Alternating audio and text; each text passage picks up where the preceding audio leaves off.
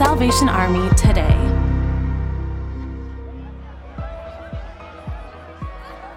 Hundreds of local residents visited the Salvation Army La Villita Corps this July for its annual Back to School Health and Resource Fair.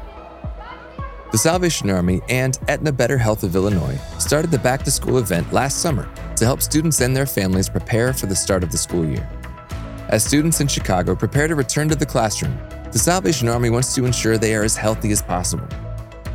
The free community event featured numerous organizations and vendors offering resources, including blood pressure and cardiovascular health checks to help community members get on track to a healthier self.